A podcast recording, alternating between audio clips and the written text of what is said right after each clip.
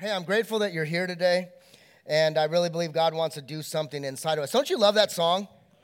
Man, that song always hits me to a spot. I'm over there weeping, going, Man, you got to quit.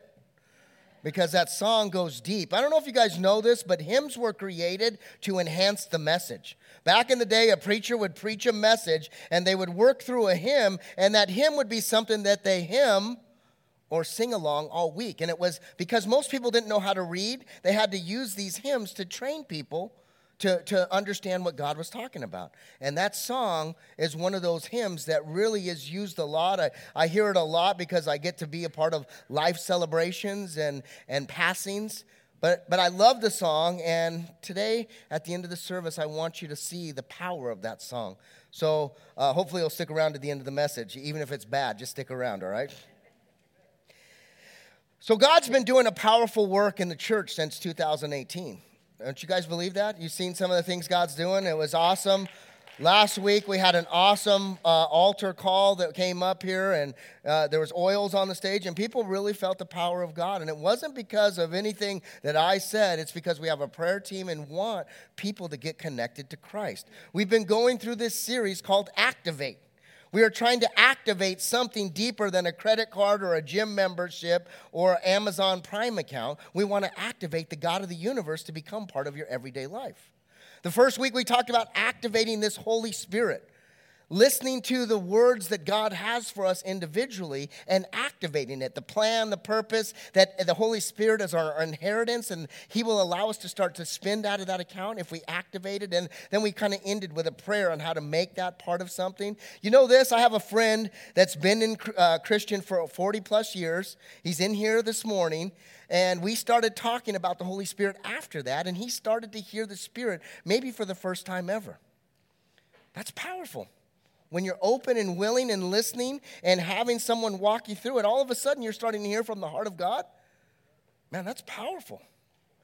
So that's week one. We talked about activating, and we went through this kind of theological approach to the Holy Spirit. And then the following week, Jeremy came up here with a couch and did a sermon on the couch, eating popcorn and texting and doing all this dramatic stuff. And it really kind of hit us that are we willing to do the things of God? Are we willing? He went through Jeremiah chapter 1, and we saw that Jeremiah was called to go into the nations, into the kingdoms, and speak to all the leaders about who God is. Are you really willing to do that? I know that I am. And our hope is, as a church, from leadership down to the, the, the, volunteers that are doing some stuff in the kids or ushering or setting up and tearing down, they want you to have a relationship with Christ, and they're willing to do some of the service so that you can have that beautiful relationship. And last week, I should have brought the box. I had a box on my head to start. So if you're here just from the box, I don't have the box on today. I know I probably look better in the box. But last week I started with a box on my head and I told the story. Now, of course, everybody has their own rendition of what happened. I actually read a book that was written about 1950 from a kid that was at the revival and a couple of different stories. But really, the box on the head was actually on stage, and the guy during worship and time would sit and put his head in the box waiting for God to speak. And when he said it's time to take the box off, he would get out of the box and start to preach. And the end of the story last week is when man and women told him the box looks different and stupid and we don't want that. You can't grow a church that way. Once he took he told them I'm no longer going to put the box on, all the works of the Holy Spirit stop. Man wins out, but God loses big. Man won, God zero. Never a good sign. Trust me, I've done it for many years and I had man 15, God zero, and uh, that wound me up in jail, so not a good thing. That's true. So it's okay.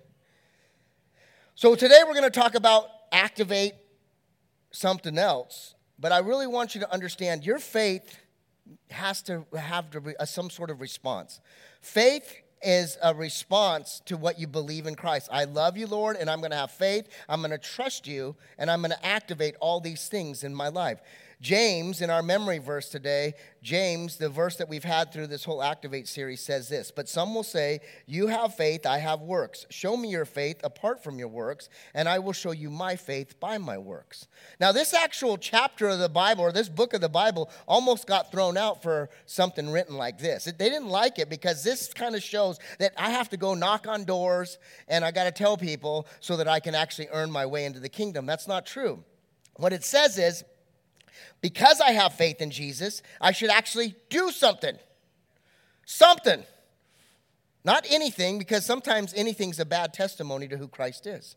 But I'm supposed to do something. Because I have faith, I am to do something, and that's why we're doing this Activate series. So I want to ask you a question. Here's what I want you to do I want you to write down some of these things and see if you can get the test uh, on this because there's going to be uh, an answer. But here's the question I want you to write some things down on your notes, see if you can get them right, and then I'm going to ask for you to shout out one word answers. So these are only one word answers. What are we called as Christians to do in our life? If I really say, Jesus, you're my Lord and Savior, take me on this journey, I'm going to push aside the world and I'm going to cling to you. If I'm really called a Christian, Write down these one word things that we are to do as Christians. And I'm going to put the answers up. It's not an exhaustive list, but write a few and see if you get any of them right. Anybody have one or two they can shout? Witness. Witness. It's good. Somebody saw the notes. That's good. Discipleship, I like. What else? Love. Really important. Obey. Serve. What? Believe. Believe. Yes, brother. Prophesy. What? Trust. Big one. Have faith. What?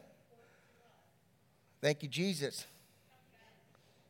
All right, so here's the list. This is not an exhaustive list, but here's what we're talking about. We need to love, we need to serve, we need to be discipled, we need to obey, we need to forgive, we need to worship, we need to pray, but we also need to tell somebody about it. Everybody in this room was told by another person that Jesus Christ is alive, and that's how they receive it. This is the greatest multi level marketing of all time. And I'm not trying to sell you anything. The point is this somebody told you about Jesus, and because of that, you believe. Witnessing and sharing are part of our faith, and most of us don't like to do it. Well, brother, I'm not gifted. I'm not like you. You got a testimony, and you're really funny. I mean, really funny really funny. and you have this charismatic personality. I'm just not like you, brother. I'm not gifted in that. Listen, God can use your gift and use your testimony even if you can barely speak. We see it all through the Bible. Moses had a stuttering problem, and God said, Let me be the words. And if not, I'll bring another brother in. And he actually gave his brother to speak. God can use you, and you need to learn to witness. Now, I want you to kind of think two things. What is one thing, just think for a second, we're just gonna ponder. What is one thing that God has done in your life that you're kind of stoked on? What is one thing? I've got a ton of them. I'm no longer an addict, I'm no longer an alcoholic. That's cool. That's really cool because I, I, don't struggle with that anymore. I still got to deal with it, but I don't struggle with that. But I've, I've got another one I'm going to show you. But think about one thing what has He done? You know, for me, one of the things that I have to deal with every week week in and week out is I have dyslexia. It's a slight, slight dyslexia, but I see the text and the words differently. Uh, my buddy Tucker gave me a, a dyslexia uh, new thing that's coming out. It's an actual font and it's helping you to read. But I have a slight dyslexia. But here's the thing when I was a kid, when it came, came time to read in third and fourth and fifth and sixth grade, I didn't want to do it because it looked weird and I was jumping all over. And they went to the doctor, and you got weak eye muscles. And I'm like, no, I just got a weak brain. That's all it is. But every week I get up here and I got to read a bunch of scripture, and I try and do it the best that I possibly can. But God has done a great thing in that. It's no longer a struggle. It doesn't mean I don't blow the scripture, but it's something that God has done. Think about something that you have done and eh, that God has done in you and how you can use that as part of your witnessing to other people. Here's the other thing. I have a friend of mine that's a, a, a, pastor uh, in Camarillo at New at Horizon Baptist Church, and he says this, and I'm not for sure this is 100%, but I like the concept. He says, if you don't really ever witness to somebody, you're really not a complete Christian because you're really not using the big part of the message, which is I received something from God and now I've got to get it away. I know Jesus. Would you like to know Jesus? Right? And that part of that life cycle of Christ really makes it whole. If you've ever witnessed to somebody and they come back with some crazy questions like they do, you're like, I better get in the word a little more because I have no idea. Right? Witnessing can be a big part of changing your life. Uh, uh, George Whitefield says this. This is pretty cool about George Whitefield. Another pastor friend down the street just wrote a, a, a book um, about George Whitefield, and we were just texting this morning. But here's what George Whitefield says God forbid that I should travel with anybody a quarter of an hour without speaking of Christ to them. Within 15 minutes, they should know I'm a Christian. That's what he's saying. Somehow, some way, they should know that Christ is in me and that my life is connected to the King of all kings. 15 minutes. Some of us wait 15 hours, 15 months, 15 years ago. Oh, yeah, well, I go to church. I'm a Christian. Praise God. Hopefully, they know that within 15 minutes. Today, ever more present, do we need to have Jesus presented to more people? Not because I'm trying to grow a church or our church is trying to grow. We are trying to grow the kingdom. We are a kingdom based church trying to grow the kingdom of God. If they don't want to come here, praise God, take them to somewhere else that believes and reads the Word of God and can hear the gospel message on a weekly basis that Jesus died and rose again so that you and I might have life everlasting. Amen? Hey, so today I'm going to do a little bit of a Jeremy Kays, which is unusual, so it could be really good. And here's what I'm going to do I don't necessarily read a ton of scripture, but I'm going to read a whole cha- chapter of Acts, Acts 26, and kind of go through Acts 26 and use it for the message. And the reason why is it says everything, and I don't need to say anything, right? Sometimes God just needs to speak, and so we're going to open up the scripture and we're going to read. But let me set the stage for you. In Acts chapter 25, there's this thing where there, has anybody ever heard this word pomp and circumstance? We don't really have it in the United States you know, maybe some presidential stuff, maybe some wedding stuff, but really, pomp and circumstance looks like this. This is an English picture. This is my wedding, actually. Liz comes on a donkey, but I come in in the gold thing. we had a, yeah, that's bad, dude. Hope she's not watching online. yeah, there I am in the center. Uh, we had a, a, a British theme, by the way. So, pomp and circumstance. This is, a, this is a, an event they do in uh, England every year, and the Queen gets out, and they do all this stuff, and this is called pomp and circumstance. Everybody gets dressed up in these goofy outfits, and everything's very formal, and you got to bow before the king. I was just watching something with Winston Churchill, and you got to keep going back. There's all this thing, and in England and other places that have kings, they have this thing called pomp and circumstance. Today, in our message, we're in a very similar setting. In Acts 25, Paul has is, is, is speaking before Festus. Festus is now in this place where he's communicating to Paul about his issue. Paul has now been locked up for two years, and he first spoke to Felix, the governor, and now Festus is now taken over as governor, and he has spoke to him about Paul. Paul saying, "Look, it, I'm locked up, and I've been here for two years. Can you help me out?" Now, Festus hears this message from Paul in chapter 25, and he says, Paul, you should just go to Jerusalem and have your people judge you. And he says, No, I appeal to Caesar. And basically, what he's saying is, I want to go to the Supreme Court on this issue. I want to go before Caesar and I want to be heard so that everybody knows that, that, that they're, they're wrong in what they're saying. And so Paul is appealing to Caesar. Now, here's what's happening here. As Paul appears to Caesar, appeals to Caesar, now Festus goes, I don't know what to do with this guy. I don't even know what I'm going to write on the letter sending him to, uh, to Caesar. He's like, I've got to write this letter and go, hey, I'm sending this guy, and here's why he's getting convicted, or here, here's why he's before the Supreme Court or before Caesar. So, right before our chapter starts, this King Agrippa and his sister wife it's actually his sister, and it happens to be his wife, and it's a obviously a little incestual, weird relationship.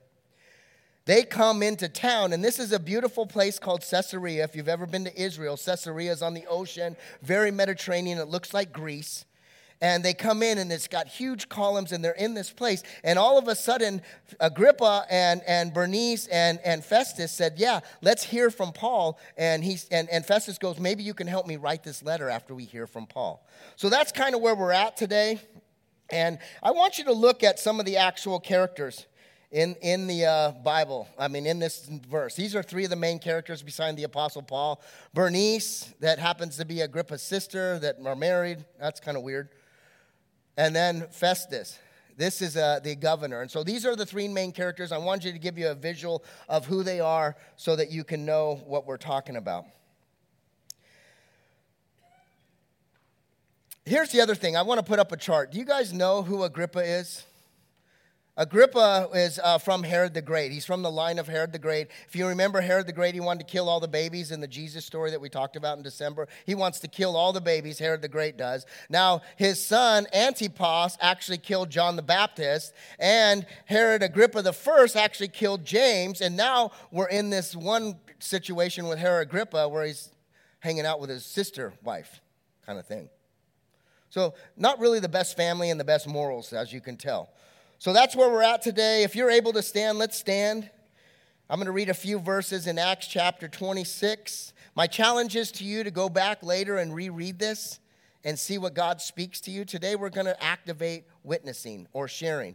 And the Apostle Paul is in this grand arena with all the pomp and circumstance, with great leaders. And now he wants to speak a message and he's going to witness to them. Here's what it says Acts chapter 26, verse 1. Then Agrippa said to Paul, You may speak in your defense. So Paul, gesturing with his hand, started his defense. I am fortunate, King Agrippa, that you are one. You are the one hearing my defense today against all these accusations made by the Jewish leaders. For I know that you are an expert in all the Jewish customs and controversies. Now, please listen to me patiently. He kind of lays out the case and he's waving and he says, I'm grateful. As the Jewish leaders are well aware, I was given a thorough Jewish training from my earliest childhood among my own people and in Jerusalem. If they would admit it, they would know that I have been a member of the Pharisees, the strictest sect of our religion. Now I'm on trial because of my hope in the fulfillment of God's promise made to our ancestors. In fact, that is why the 12 tribes of Israel zealously worship God night and day and they share the same hope I have. Yet, your majesty, they accuse me for, not have, uh, for having this hope. Why does it seem incredible to any of you that God cannot raise from the dead? There's resurrection power in Jesus Christ, is what he's saying. Why would a God, if you believe in a God, cannot raise somebody from the dead or somebody out of the ashes of their life? Paul continues, I used to believe that I ought to do everything I could to oppose the very name of Jesus the Nazarene. Indeed, I did just that in Jerusalem. Authorized by the leading priest, I caused many believers there to be sent to prison.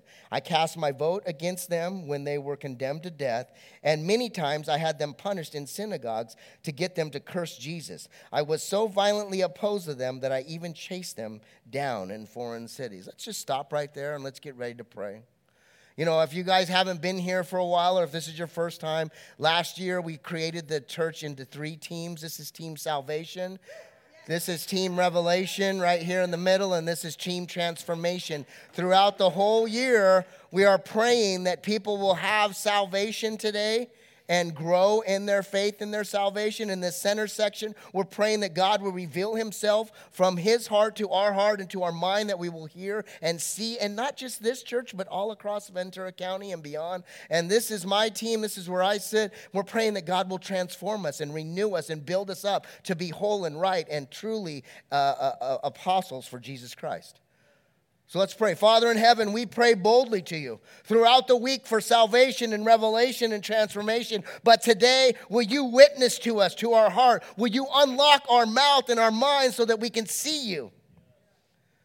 Lord, will you use us as vessels for your kingdom so that your kingdom will grow and that we will throw out seeds and we will water and at some point we will harvest because of you, Father. Lord, we come together as a church wanting to know how to witness and to be more engaged and, and comforted in witnessing for you, Father. Let your word speak boldly, Father. We love you in the name above all names, Jesus Christ, and all people, all God's people said, Amen. Amen. Let's go ahead and sit for a second.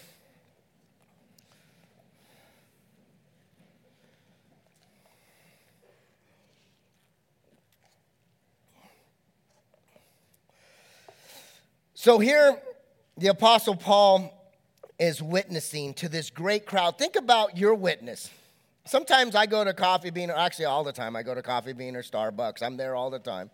And I have opportunities to talk to people, but it's not usually with all this pomp and circumstance. Here he's in a setting where he's got all kinds of people and they're great leaders in the community.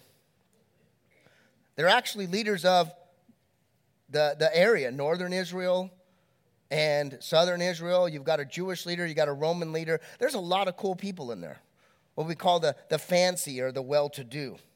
And Paul's just laying it out. And here's what he's doing he's kind of giving a testimony. And here's the system that I would say it's pre conversion, conversion, and then post conversion. What I, I kind of say it in English, which is what happened, or what it used to be like, what happened, and what it's, uh, and what it's like today, right? That's what I kind of utilize. But here, the Apostle Paul is one of the great apostles of all times. Does anybody know how many books the Apostle Paul has written? Oh, that's good. 13. Good answer. Um, the Apostle Paul is one of the great apostles, not just because of his writing, but because his witnessing. He was willing to witness and go to the nations and go to different places and tell people about Jesus. And he was willing to go in front of big crowds and synagogues and say, You guys got it all backwards. You're actually missing, misreading and understanding what Christ is trying to say.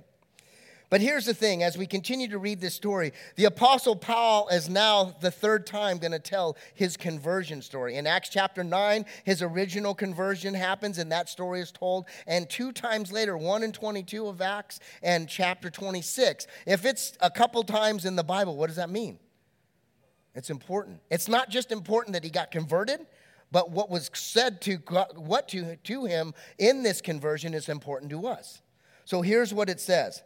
So now he says, I am so zealous that I'm willing to chase him into foreign cities.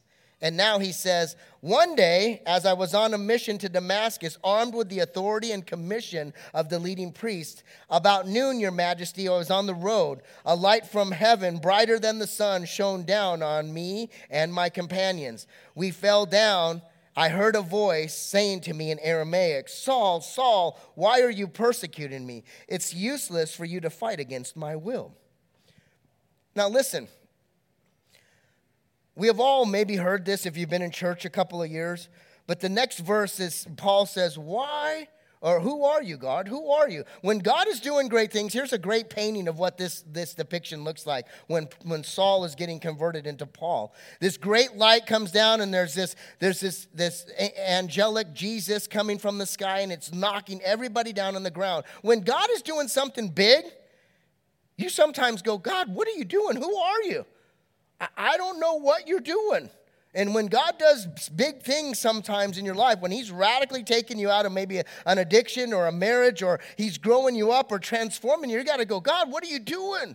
Who are you? I, I've always had you as this little box God that's on, in the Bible, and you're bigger than that. And you see the Apostle Paul is like, Who are you? I, I've been believing you one way, but you're so much bigger and better in another way.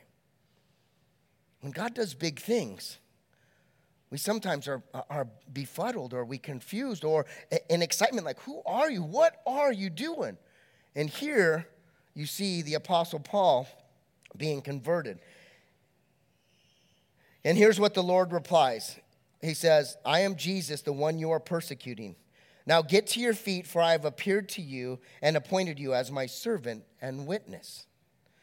You are to tell the world what you have seen and what I will show you in the future.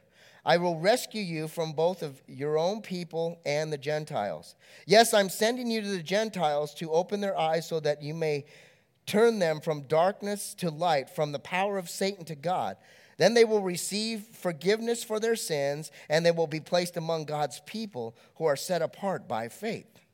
Here's what it says in layman's terms. Here's what the Jesus of the universe, the Jesus of Nazareth, who's been de- uh, killed and resurrected, here's what he tells Paul, and really it also can equate to us. He says, You are to be a witness.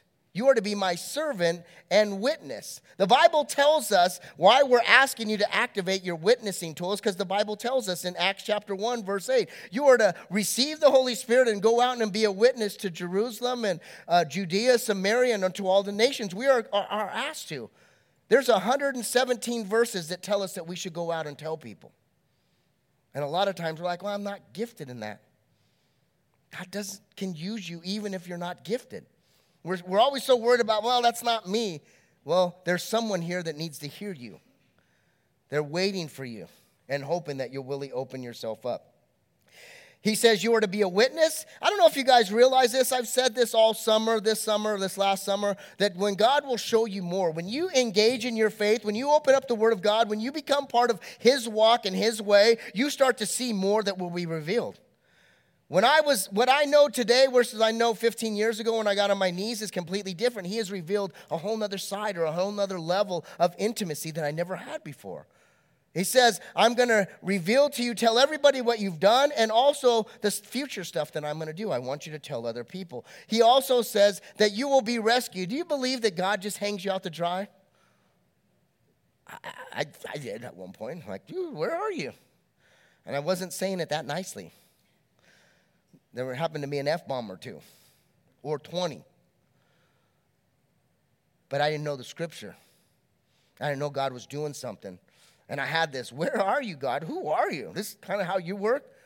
And I kind of got mad and said, if this is you, I don't want it. And, you know, the beautiful thing is God showed me and trained me and locked me up for a little while to get settled down. And then he says, we're going we're going to bring darkness to light. Hallelujah. We're going to take the power of Satan and put it into the power of God in your life. Most of us are living in Antichrist life if we don't believe in Jesus, and He wants to make us a, a Christ fearing life. And He wants us to be forgiven and set apart. Are you set apart for people in your life? If you're set apart, you need to go in and engage them so that you're no longer distant so they can have that similar relationship. Verse 19 says this. And so, King Agrippa, I obeyed that vision from heaven, and I preached to those in Damascus, and then Jerusalem, and throughout Judea, and all to, and also to the Gentiles. They must, uh, he preached this, they must repent of their sins and turn to God, and prove that they have changed by the good things that they have done. Some Jews arrested me in the temple for preaching this and tried to kill me. But God has protected me up to this present time so that I can testify to everyone from the least to the greatest. I teach nothing except what the prophets and Moses should, uh, should, uh, said would happen, and that is the, the Messiah would suffer and be the first to rise from the dead. And this was to announce God's light to the Jewish and to the Gentiles alike. Listen, here he comes in and says, Listen, I'm going to come and pre- pre- preach repent and turn to God, and I'm also going to disciple him. Did you see the little disciple verse in there? He says this in, in verse 20b uh, it says, Then uh, they must repent and turn from their sins and turn to God and prove that they have changed by the good things, by the fruit and what they're doing. If you're a Christian and you're living a life of Christ, there should be some sort of fruit. Every so often I play golf and on this one area, man, their fruit is awesome. It's huge, and nobody's ever eaten it, but it's good. You can see a good fruit tree from a mile away. The ones in my house, they're terrible. You got to water them, I guess. I don't know. I don't know what the deal is. You got to have good fruit. And the Apostle Paul is challenging, and then all of a sudden, there's an interruption. Suddenly, Festus shouts, Paul, you're insane. Too much study, bro. You're making yourself crazy. There's a little bit of interpretation there. It says, You are insane. Too much study has made you crazy. You know, sometimes when you study too much and try and think about all the things that it says in Revelation and Daniel, that can make you crazy. Well, Festus is saying, Hey, man, you're studying, you're trying to connect all these pieces. Man, it sounds crazy, bro. It's a little weird what Paul's saying. But here's what the Apostle Paul says Paul replied, I'm not insane, most excellent Festus. What I'm saying to you is the sober truth. King Agrippa knows about these things. I speak boldly, for I'm about to share these events that are familiar to him, for they were done not in a corner, not done in a corner. King Agrippa, do you believe the prophets? I know you do. So here's what happens. The apostle Paul is interrupted and he says, "Listen, this is the sober truth. I know you might not want to hear this, but this is true. This is the sober truth, and I ask you just sit and listen." And then he's, bless you, then he said, he said, Now I'm going to speak to the other king that knows the Jewish law. And here's what it says, verse 28. This is probably the most powerful verse in the whole section, and there's a lot of controversy about this verse, and I'm going to show you a little bit of it just so that you understand. Here's what Agrippa says Agrippa interrupts him and says, Do you think that you can persuade me to become a Christian so quickly? Yeah, yeah, I do, actually A few voice, a few words about who Jesus is and how he died and how he rose again. Yeah, I can do that. That's basically what's happening here. But here's the thing in the NASB, if you read that, and that's ones that uh, most of us read to study the actual language, here's what it says in the NASB. And if you look at the Greek, do you see any punctuation in Greek language? In the Greek language, when you study the Greek, and I'm not a Greek guy, Jeremy knows the language much better. He's got a master's in languages in both Hebrew and, and, and Aramaic, uh, Hebrew and Greek. But look in the Greek letter. There's no question marks, there's nothing in all of the Greek text. There's just periods and sentences. So you have to infer. But here's what the NIV says up there it says, In a short time, you will persuade, me to become a Christian. What does that mean? Here, there's a conflict here. Is he actually saying, Tell me a little bit more and I will actually believe? Maybe. Maybe it's a rhetorical, hey, just in a short more time, I can actually have something. The way we look at it is the way that it makes sense, but either way, it's still a powerful moment that in this moment, there, there's a chance now that he can be saved because he's feeling it. He's starting to see all the connections and the pieces coming together. And that's how God works. You know, sometimes we're just to be planting seeds, sometimes we're watering, and some days we get the harvest. Here, this is probably a seed planting, but you see that is it a question? One of the texts in the NASB refers to it not a question. The NLT does it as a question. The point is this he's close and he believes and he starts seeing something. And they're actually starting to have some answers that are pretty strong, as you'll see at the end. Yes, I am telling you that in a few minutes, you can become a Christian. Me and my sister were in Mexico about four years ago, and we were walking the streets, and we were handing out gifts. And these two young girls, one was like 17 and one was like 25, and they both had kids, and they were going through a hard time. And then within two minutes, my sister's like, "Hey, can you come over? They want to accept Jesus." And I'm like, "What?" Yeah, they're, they're that strong. Kim goes, Well, we can't give you food because it's for this family, but we can give you Jesus. And they're like, Okay, we'll take it right? It doesn't take that much. It doesn't take that much. We make it this big deal. I've got to memorize all of John or James. I've got to memorize the whole 21 chapters, and we make it bigger than what it really is. Paul is called insane. He's interrupted, but he's not afraid. When you tell somebody about Jesus, you're going to be called insane. You're going to be interrupted. Your family members are going to go, Get that Jesus mumbo jumbo freakish stuff out of my life.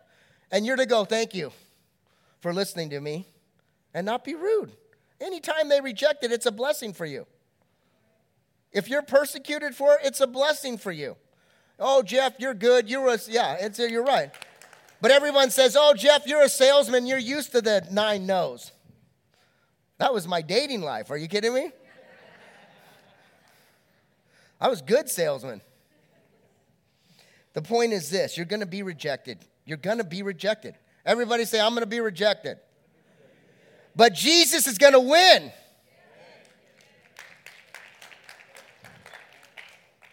A lot of excitement about Jesus. That's good. So, how and what? Let's kind of close this story and then get to the how and what. Here's what the Apostle Paul closes. Paul replies, Whether quickly or not, I pray to God that you both, that both of you and everyone in this audience might become the same as I. Oh, ex- except the chains that I'm in, I don't want you to be in that. Right? Don't do that. But I want you to believe. At the end, he's just like, I want you to know that you should accept Jesus. That's what I want. Then the king, the governor, and Bernice and all the others stood up and left. They went out and they talked it over and agreed. This man has done nothing to deserve death or imprisonment. And then their heart is changed. And here's what it says Then Agrippa said to uh, Festus, he could have been set free if he didn't appeal to Caesar. When I first read that, I was so infuriated. I didn't know nothing about the Bible. I am so, if he just didn't say Caesar, it would have been awesome and he could have planted more churches. Dummy. Paul, you're a dummy. But listen, the more I understand it, he's trying to now, as he's getting older, get into the leadership of the world. He's trying to start to speak at a higher level because he's like, I planted churches, I've done this, my life is coming to an end. Now I need to take it to a higher level because I'm not going to be here forever. And kings and queens and everybody needs to hear that Jesus is alive. And he really, literally transformed the world because of this move to Caesar. It was powerful. So, how and what? How do we do it? You can get up here and read all of uh, Acts 26 with your dyslexic ways. How does that make me work? How does it work? What, what can I do? Well, here's the thing Paul uses this pre conversion, conversion, and post conversion concept.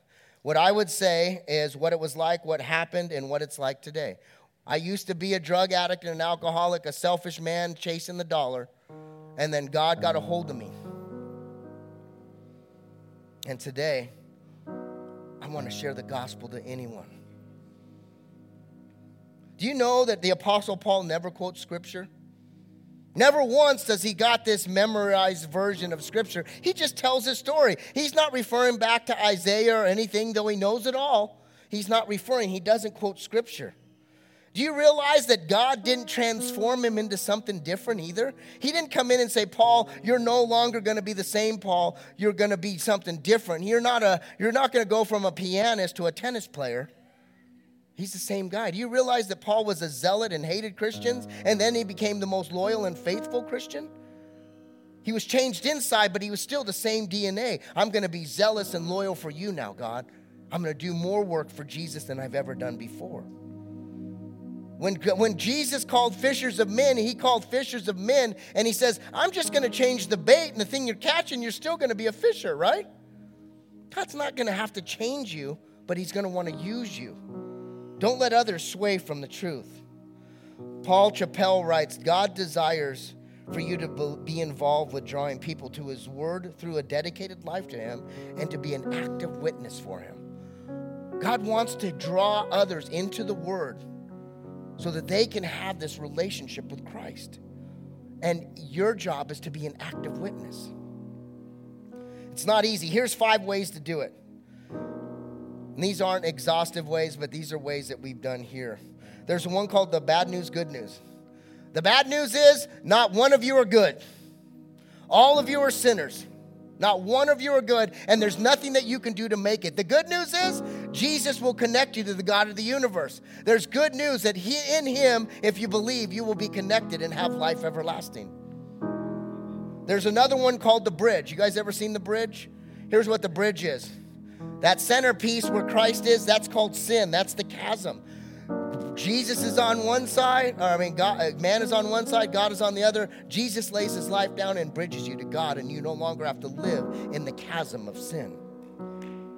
Amen. There's called the one verse trick. God so loved the world that he gave his one and only Son, that whoever believes in him shall not perish, but he have eternal life. That one verse said correctly, people understood it, that'll bring people to Christ. How about just pray from? You know, a lot of people in our church and staff have been doing for years is just walking up to people and going, Hey, you guys are a church in Coffee Bean or something? They're like, yeah, can we pray for you? And all of a sudden, the whole spiritual realm of their heart changes. Why would you pray for me? Sometimes just ask them to pray. I'm going to pray to Jesus today. Is that okay? The best one for me is my testimony and your testimony, even if it's not like Paul's or mine. Something was changed in you, and you need to tell him that one thing that you're really excited about. God changed me. So, if you're still lost, what do you say? Let's go back to the amazing grace. Two weeks ago, Jeremy was up here on the couch and says, If you don't have any words, look at the amazing grace lyrics, the beginning of Amazing Grace. How sweet the sound, I was a wretch. I once was lost, but now I'm found. Was blind by this world, but look, now I see because someone told me about this man, Jesus Christ, and he gives me life everlasting. Another section says, My chains are gone. I've been set free. Jesus has come into my life. I'm no longer bound up. I have a freedom in Jesus Christ. I am set free, and in Him my life is changed and transformed. He is my God, my Savior, and He has ransomed me.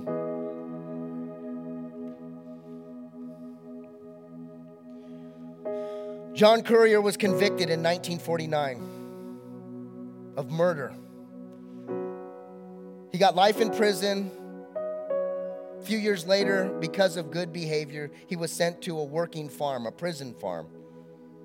In 1968, John's sentence was terminated once again because he was good behavior. A letter was sent to him on the farm, but John never got the message, never got the letter. The farm owner didn't want to give it to him because he just wanted to keep him at work. He was a free man. Life on the farm was hard. There was no hope. There was no future. It was miserable. It was just like prison, except working on a farm. John kept working. The farm owner died, and he worked 10 years after the farm owner died. And the sheriff finally came up one day and heard the story and drove in and said, John, man, I hate to say this, but you've been free for 10 years, and the guy didn't tell you. What if the most important message of your life was never given to you? What if there's someone hanging on a thread right now in your family, in your neighborhood, at work, and in school? What happens if the most important message of love and grace and mercy and freedom was not given to you? Somebody's waiting out there for you to witness to them. Those that have heard the good news and experienced freedom, we are to proclaim it our job is to give the good news, let the world live in its bad news. Amen? Will you just bow your head? If there's someone here that doesn't know Jesus, every Sunday we connect Jesus to the message, no matter where we're at Old Testament, New Testament, we believe in Jesus. If you're here today and you're not connected to Christ, if you feel the tug of your heart and God has witnessed to you through the text and through the message, will you allow God to speak? And open up your heart. If that's you, repeat after me Father, forgive me. Come into my heart, come into my soul, and bring you peace. Bring me peace, Father. I know that you died and you rose again for me, that I may have everlasting life. Holy Spirit, come over me right now and fill me up for your glory. Father, we love you and we praise you and we lift your name up. In the name above Jesus Christ, amen.